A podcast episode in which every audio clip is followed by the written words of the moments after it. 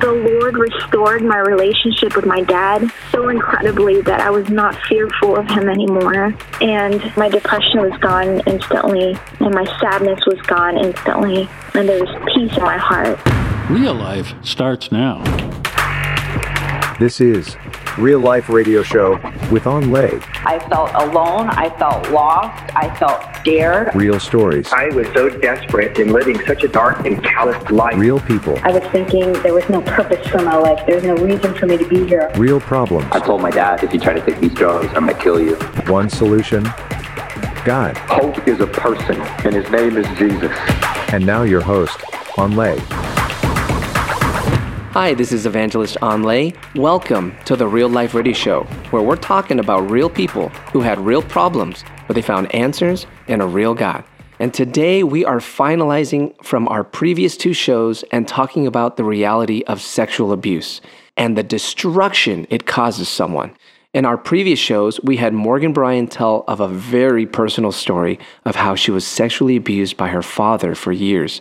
And when she reached out and told her estranged mother, her mother's response was cold and calloused. And she found herself spiraling down, feeling betrayed, and getting into depression. She felt like the sexual abuse had ruined her life and that there wasn't any purpose. And she got into a deep, deep depression and even wanted to end her life. So she started to plan out her suicide and also gave God an ultimatum. Today, she's going to talk about how Jesus had restored her purpose in life, even from this horrible situation. And she was able to forgive the offenses of her parents and was able to reconcile over the whole situation. Morgan, welcome back to the show. Thank you so much for having me again. Hey, Morgan, gosh, such an honor. And, you know, I just want to ask you a question. Morgan, I wanted to touch again on how you became so depressed and suicidal during this process of planning out your suicide. I mean, you prayed, you gave God like a month to see if he was real. And then about two days before you were about to execute your plan of suicide, you had an encounter with the Lord in your bedroom. What did he say to you? He said that it was not my time yet to leave because I did want to escape from my world and my sadness. But he responded, he said, It's not your time yet. He said, I will use your testimony to heal many people. So that was so powerful to even just hear his voice and have this experience with him.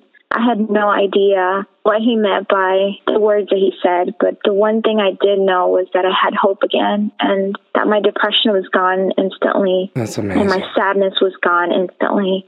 And there was peace in my heart. Wow. So your depression and anxiety just disappeared, which is amazing because this is what a lot of people would love to experience. And that is something that is so awesome. But did you just miraculously become a Christian after that moment? Well, that was interesting because after I had this experience, I hadn't really given my heart to the Lord or started going to church. I was still living at the farm. Yeah. And then I received a call from my mom saying, Morgan, I have a terminal illness. I need for you to come and take care of me. The Lord still hadn't healed the part of this anger towards my mom. I had had this encounter with God that was incredible. It gave me hope, but there were still things that the Lord needed to do. But I decided to go and take care of her, even though I had gone through the things I did. Wow. Uh, as time went by, I moved in with my mom and I started living with her. And at that point, I didn't realize that my mom was actually lying to me and she didn't have a terminal illness. She just wanted me to be with her. Hmm. So there was more anger as I started learning this situation. A neighbor invited me to this small church. I didn't even know what religion. And the first time, I wasn't curious as to what religion it was. I just said, okay, I'll go with you to church. And that day, I got to this church. There was no sign anywhere that said what kind of a church it was.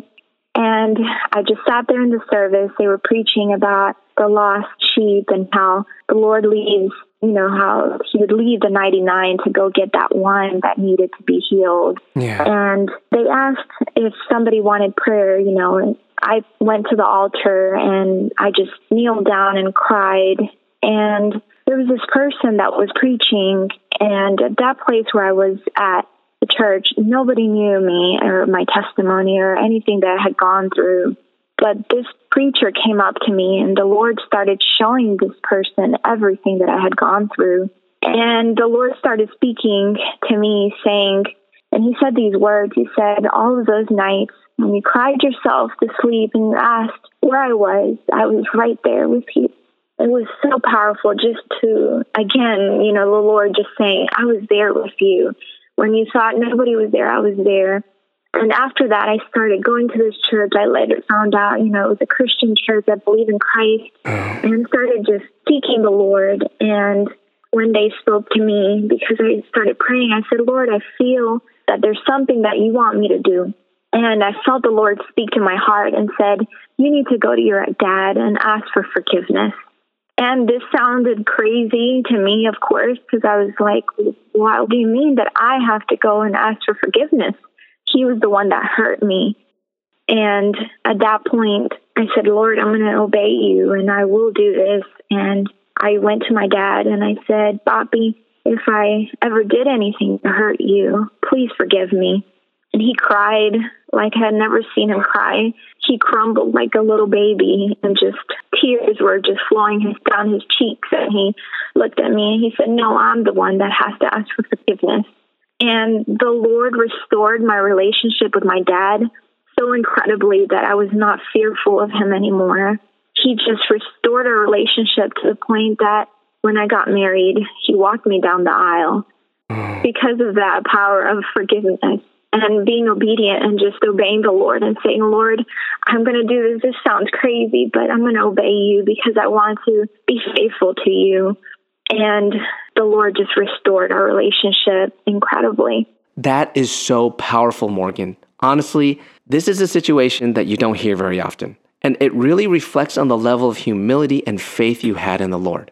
Most people, once feeling like the victim, will never forgive and they only want justice. But you, you had this amazing moment of reconciliation. Now, what about your mom's relationship? Did your newfound faith affect that as well? Yes, it was very different from the way the Lord restored my relationship with my dad.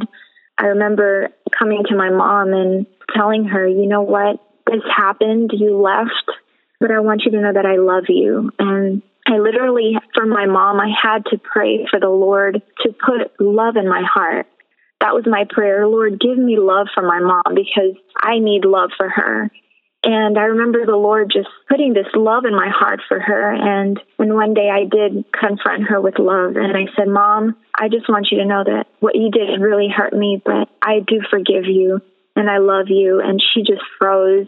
She didn't have any words to say. She didn't even know what to do.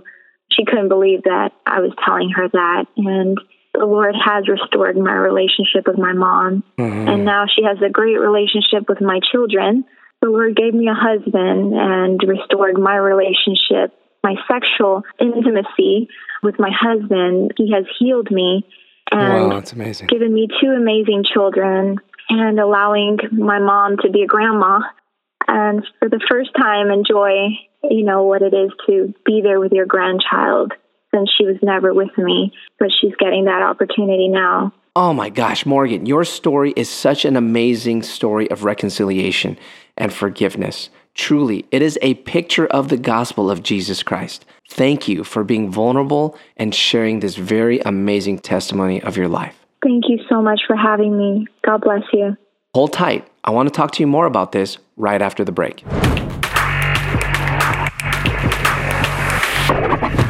Real Life is made possible this week with the help of On Fire Merchant Services and our Awakening the Nation's monthly giving partners. If you own your own business taking Visa and MasterCard, call and get a quote from On Fire Merchant Services. On Fire Merchant Services is on fire to serve you. Look them up at onfiremerchantservices.com or call them at 877 333 6682. That's onfiremerchantservices.com or 877 333 6682. Real Life Radio is a ministry of Awakening the Nations, a 501c3 nonprofit organization that depends on your donations. If you would like to find out more about Awakening the Nations or make a tax deductible donation, please visit our website at awakeningthenations.com or call us at 877 480 4477. That's awakeningthenations.com or 877 480 4477. More real life starts now. Welcome back to the show. You're listening to Real Life Radio, where we're going to go deeper into what you just heard. What's your reaction? Here's mine. My reaction this is crazy. How she was able to forgive her offenders. And she was able to reestablish the relationships with those who offended her. You know, the Lord actually asked her to do that. And you may be saying, what kind of God would ask me to forgive my offender or ask her to do that? Well, the God of the Bible states this clearly. But if we look closer, there's something of a secret that will be revealed in Scripture that Morgan discovered in her life. In Mark chapter 11, verse 25, this ancient scripture says, Whenever you stand praying, if you have anything against anyone, forgive him, that your Father in heaven may also forgive you your trespasses. Okay, now, why? Let's take a look a little deeper here. Now, we might be thinking, hey, why forgive? They deserve to be judged, not forgiven. They deserve to be caught, and justice needs to come. I'm only living to seek out justice, revenge, and then I will have peace. It's easy to feel that way. Is it true though? Would we truly get peace if revenge happened or if justice came? The truth is, you won't have peace once you get your revenge. You will only be still left with hatred instead of love. You will be the one left with bitterness, and you'll be the one who is suffering. Jesus is telling us a secret. It's not just like this impossible mandate, it's a secret for you. You will benefit if you forgive. Jesus is telling us if you forgive, you will be forgiven. If you forgive, you're not setting the other person free the other person is still going to get the consequences of their decisions, okay? But you are setting yourself free. Your forgiveness is directly related to your forgiving of others because something happens in the spiritual realm that when you forgive others, you yourself are getting healing. Are you consumed trying to get justice? Are you any happier? Do you feel peace? No, you probably don't. I know how you can. Let go and let God. Just because you let go of getting justice on your own or by your own hands doesn't mean justice won't come.